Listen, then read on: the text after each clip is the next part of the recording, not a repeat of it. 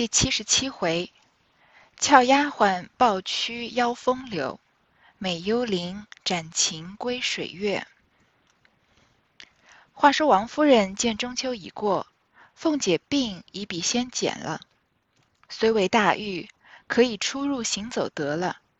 人命大夫每日诊脉服药，又开了丸药方子来配调经养荣。王夫人看了嫌不好，命再找去。又找了一大包须墨出来。王夫人焦躁道：“用不着偏有，但用着了再找不着。成日家我说叫你们查一查，都归拢在一处，你们白不听，就随手混落。你们不知它的好处，用起来得多少，换买来还不中，还不中使呢。”彩云道：“想是没了。”就只有这个。上次那边的太太来寻了些去，太太都给过去了。王夫人道：“没有的话，你再细找找。”彩云只得又去找，拿了几包药材来说：“我们不认得这个，请太太自看。除了这个，再没有了。”王夫人打开看时，也都忘了，不知都是什么药。并没有一只人参，因一面遣人去问凤姐有无，凤姐来说，也只有些身高芦芦须，虽有几只，也不是上好的，每日还要煎药里用呢。王夫人听了，只得向邢夫人那里问去。邢夫人说，因上次没了，才往这里来寻，早已用完了。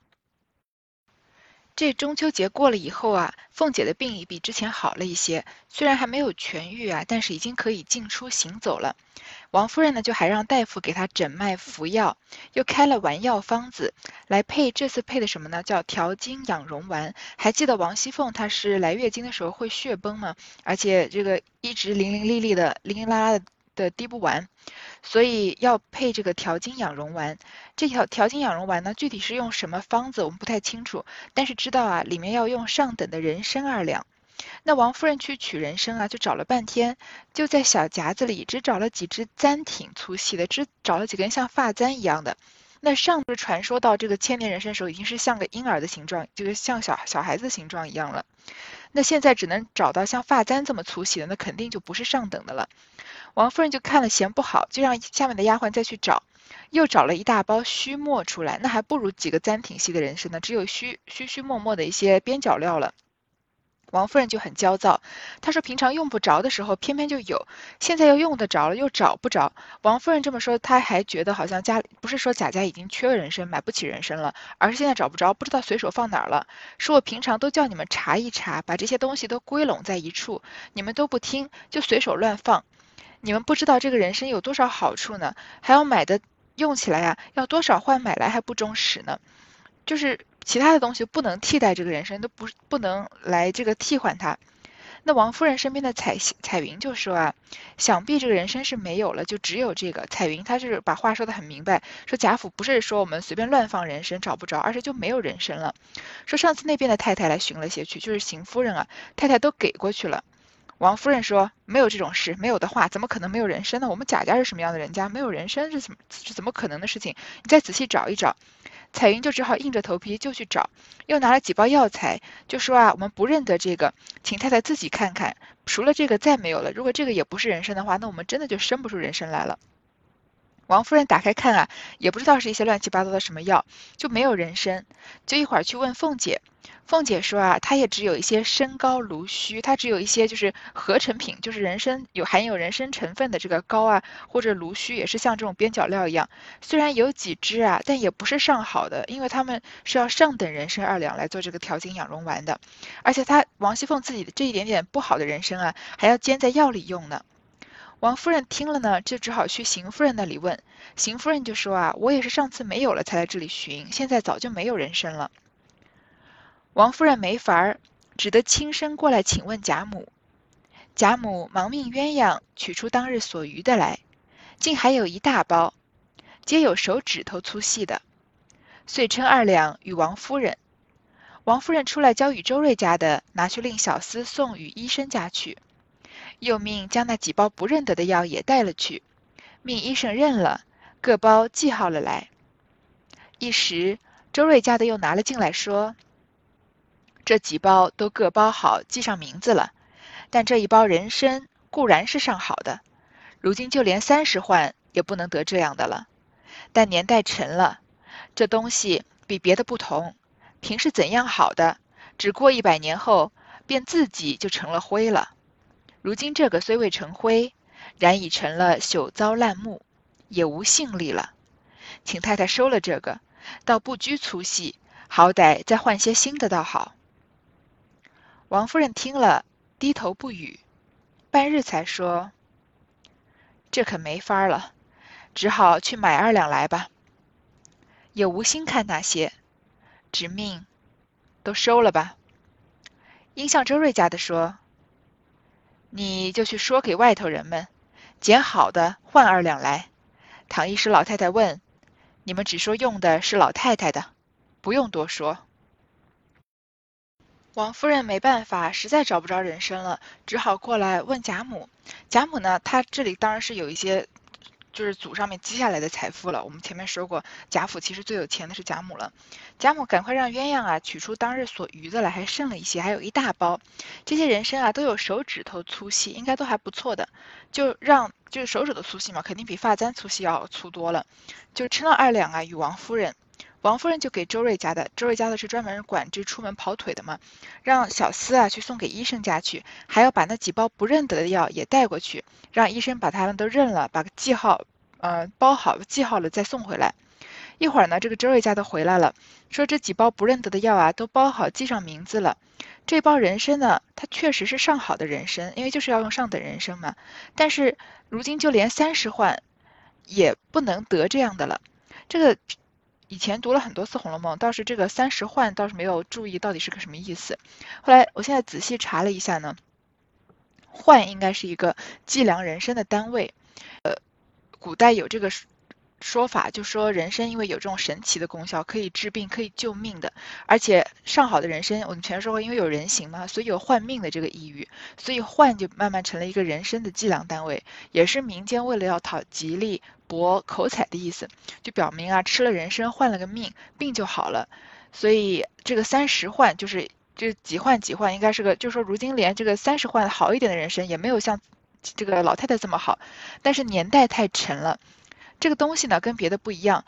不管是多好啊，只过一百年，便自己就成了灰了。那我们前面不是说有千年的人参吗？因为人参在地下长的时候，它确实是时间越久越好。但是你拿出来之后存放啊，过了一百年，自己就化成灰了。这个虽然没化成灰啊，已经成了朽糟烂木，都是腐朽不堪的东西了。就是人参不能经过这么长时间的保存，因为贾母已经活了七十七八十岁了嘛，刚刚过过八十岁生日，所以嗯，这个人参也是有好很很有年代了，已经。不好用了，太老了。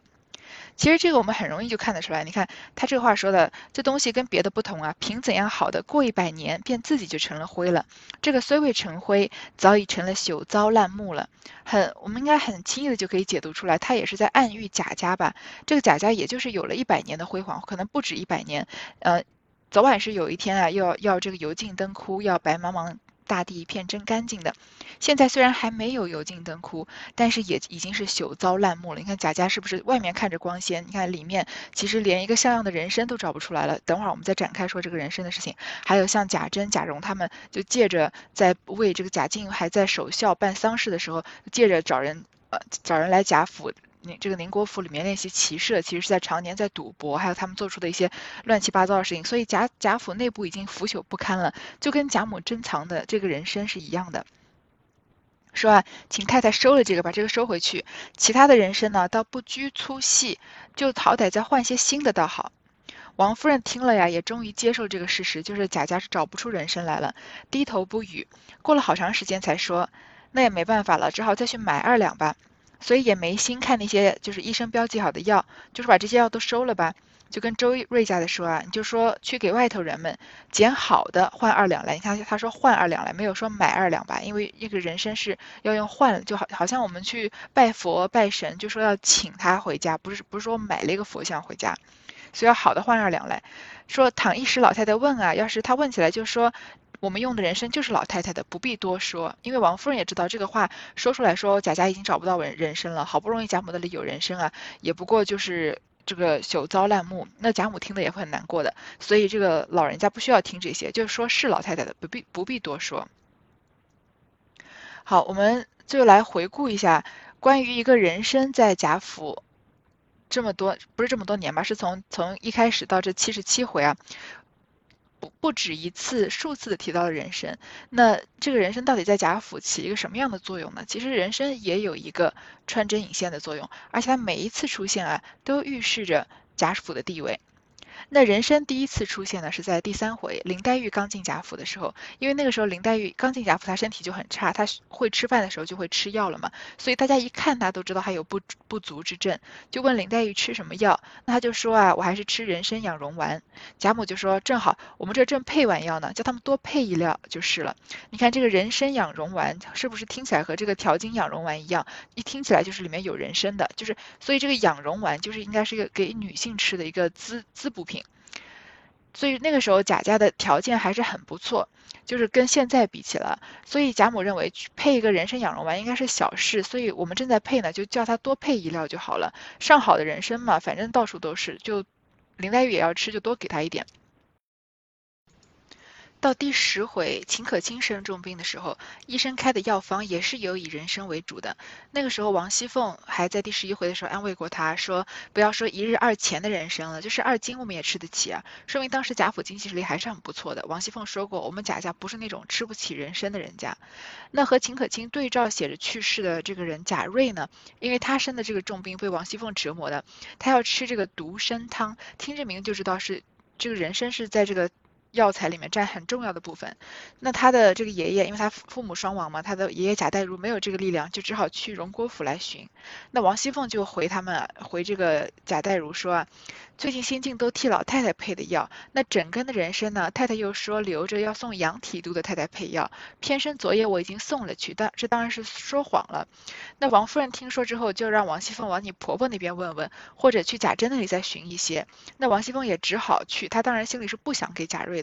所以他也不找人去寻，只是将那些渣墨泡须凑了几钱。你想想看，这个星移斗转啊，到第七十七回的时候，这贾家也就只剩渣墨泡须给王熙凤自己吃了。但是在第十二回的时候，杨王熙凤不给人参，主要是不想让人给贾蓉治，呃，给贾瑞治病。所以从对话看得出来，人参那个时候在贾府各房都有的，是比较常见的，也也常常拿去送人。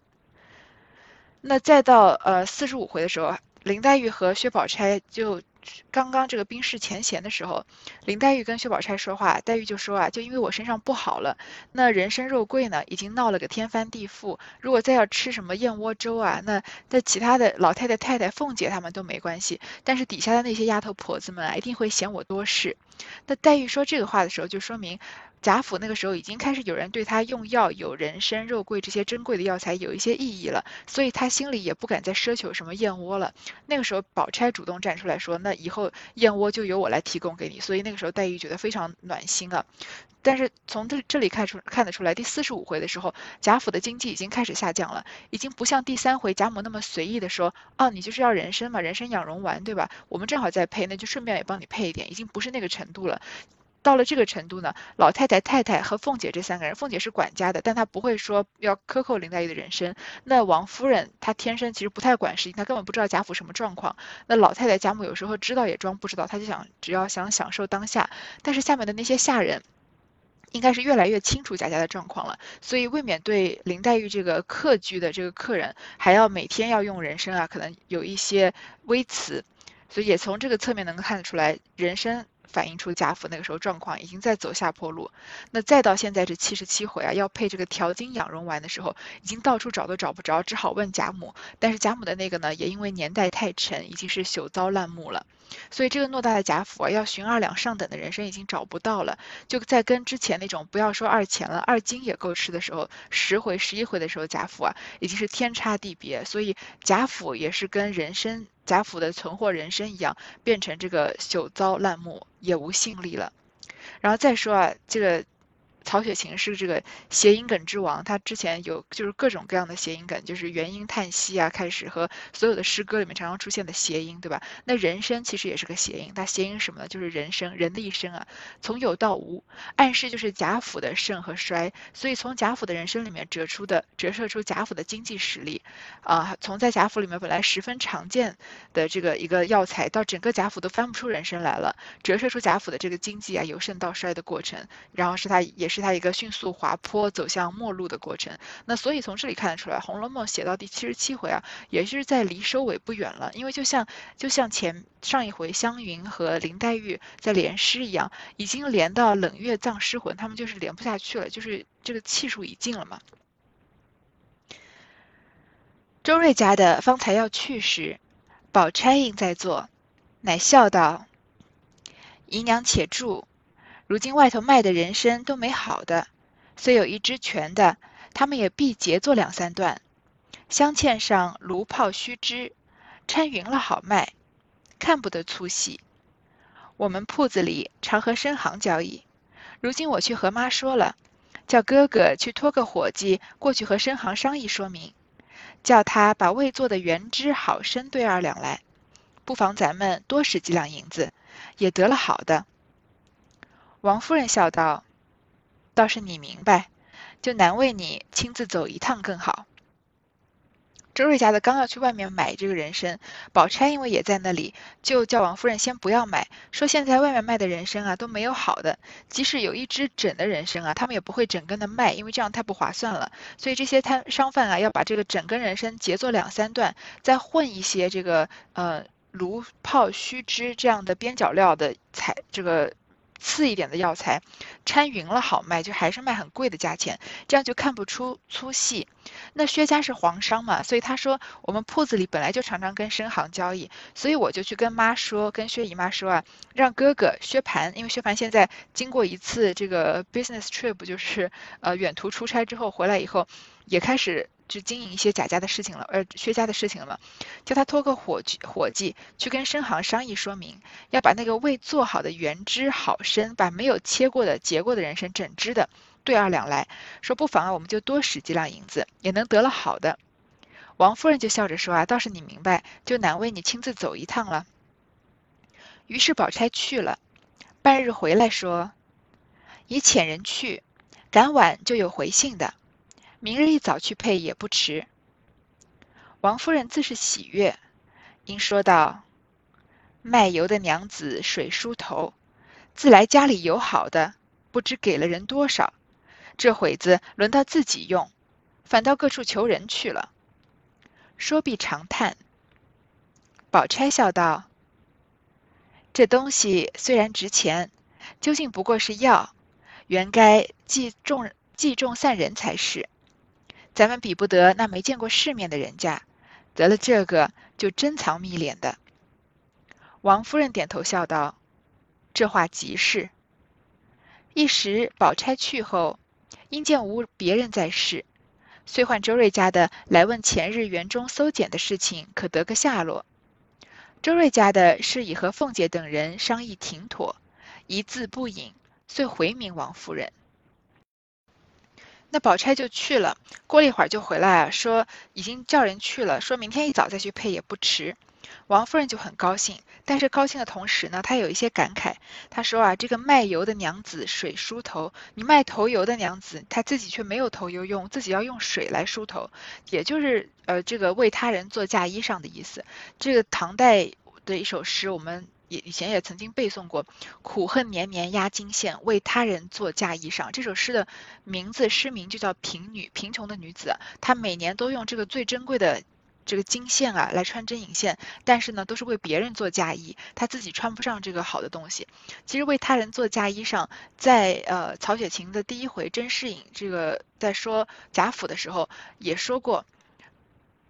这个乱哄哄，你方唱罢我登场，反认他乡是故乡，甚荒唐。到头来都是为他人做嫁衣裳。其实这个概念和卖油的娘子水梳头是差不多的意思。那是因为王王王夫人她这个文化水平没有那么高，所以她就用了一个比较俗语来说，说我们家里本来是有好的人参的，不知道给了人家多少，这会儿轮到自己用啊，还要到处去求人去了。王夫人的这个感慨虽然不无道理，但她就是没有看到事情的本质，因为贾家当时以前家境好的时候，像第十回的那会儿。确实有很多的人参，确实给了别人很多，但那个时候那只能说明贾家那个时候经济状况是好的。现在因为经济状况不好了，所以连人参都拿不出来了。但是在王夫人的眼里呢，就是以前有很多给别人，导致现在自己没有了，那还要去问别人借，他就看不到这个贾家已经走向衰败的这个本质了。说呢就长叹，宝钗就笑着说啊，这个东西虽然值钱啊，不过就是药。他宝钗总总是有一种这个呃暖心的这个。呃，善解人意的小棉袄的这个姿态出现，所以难难王夫人也很难不喜欢他。所以王夫人在感慨的时候，她说：“究竟是药嘛，本来就是应该济众散人才是，药本来就是要救人的，所以我们有别人没有，那本来就该就该给别人才对。我们又不是那个没见过世面的人家，得了点人参啊，就珍藏秘敛，就藏到不让别人看到。”王夫人就点头说：“啊，这话极是。”那宝钗就走了。这会儿没有别人在，她就让周瑞家的来。问她前日这个关于大观园中搜检的事情，大观园搜检的事情一直没跟王夫人回报，然后一直就度过了这个呃中秋节了，到后面王夫人才想起来要再问。这个时候周瑞家的已经跟凤姐他们商议停妥，把大观园怎么样搜搜搜检，最后查到的是思琪，一字不隐，全部都回明了王夫人。王夫人听了，虽惊且怒，却又作难，因思琪。因思思琪系迎春之人，皆系那边的人，只得令人去回邢夫人。周瑞家的回道：前日那边太太撑着王善保家的多事，打了几个嘴巴子，如今她也装病在家，不肯出头了。况且又是他外孙女儿，自己打了嘴，他只好装个忘了，日久平复了再说。如今我们过去回时，恐怕又多心。倒像是咱们多事似的，不如只把思琪带过去，一并连赃证与那边太太瞧了。不过打一顿配了人，再指个丫头来，岂不省事儿？如今白告诉去，那边太太再推三阻四的，又说既这样，你太太就该料理，又来说什么，岂不反耽搁了？倘那丫头抽空寻了死，反不好了。如今看了两三天。人都有个偷懒的时候，躺一时不到，岂不到弄出事来？王夫人想了一想，说：“这也倒是，快办了这一件，再办咱们家的那些妖精。”王夫人听说是思琪的事啊，虽然又惊又怒啊，但是又有点发愁，因为思琪是迎春的丫鬟，那迎春是贾赦的女儿。所以她要换邢夫人为母亲的，那邢夫人那边的事情，王夫人不太好出面处理，所以她只好让人去回邢夫人。那周瑞家的说呢，邢夫人已经知道这个事情了，她就怪王善保家的多事，打了他几个嘴巴。那现在王善保的家的也装病在家，他不肯出头了，而且又是他自己的外孙女，所以他就是当相当于是当人面打了自己的脸，他只好装作忘了，等这件事情平息了，没有人记得了再出来。说我们现在再去回邢夫人啊，我我又担心这个邢夫人多心，好像我们多事一样，就她自己相当于是邢夫人，邢夫人自己家里的家事，王夫人偏要去插一脚，那邢夫人早就对王夫人有不满了，她对王夫人的不满是透过王熙凤表达出来的，还记得吗？她当时出来对着王熙凤就指着鼻子骂了一通。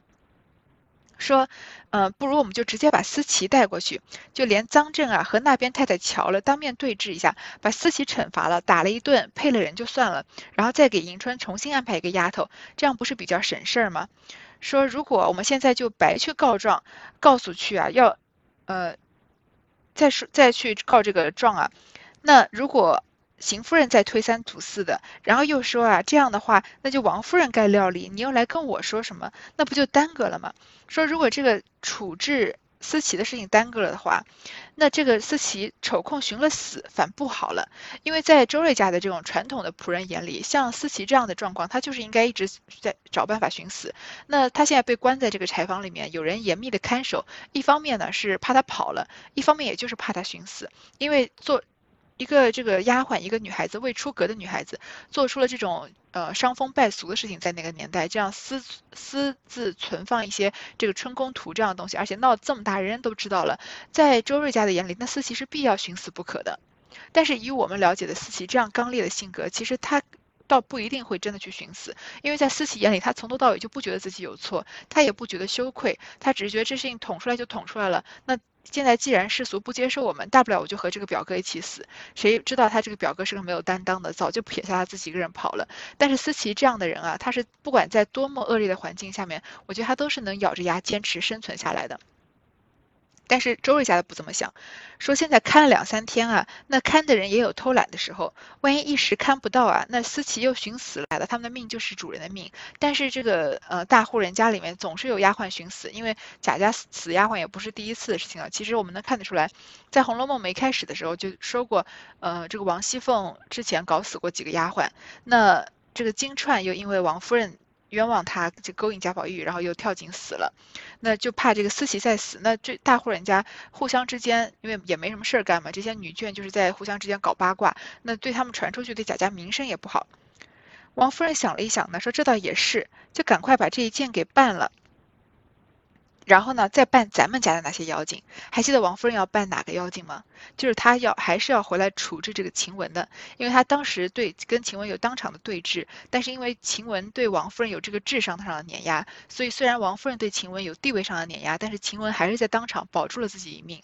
但这并不代表王夫人就要放过晴雯，她还她一天看到有这么漂亮的女孩子在贾宝玉身边，她一天就觉得这个女孩子肯定是要勾引他家儿子，要带他家儿子不学好，所以她早晚是要来处置这个晴雯。的，但是在处置晴雯之前啊，他得先把这个思琪给处置了。好，关于王夫人要怎么样来处置思处置思琪，接下来要怎么样处置晴雯呢？我们就下一次再说。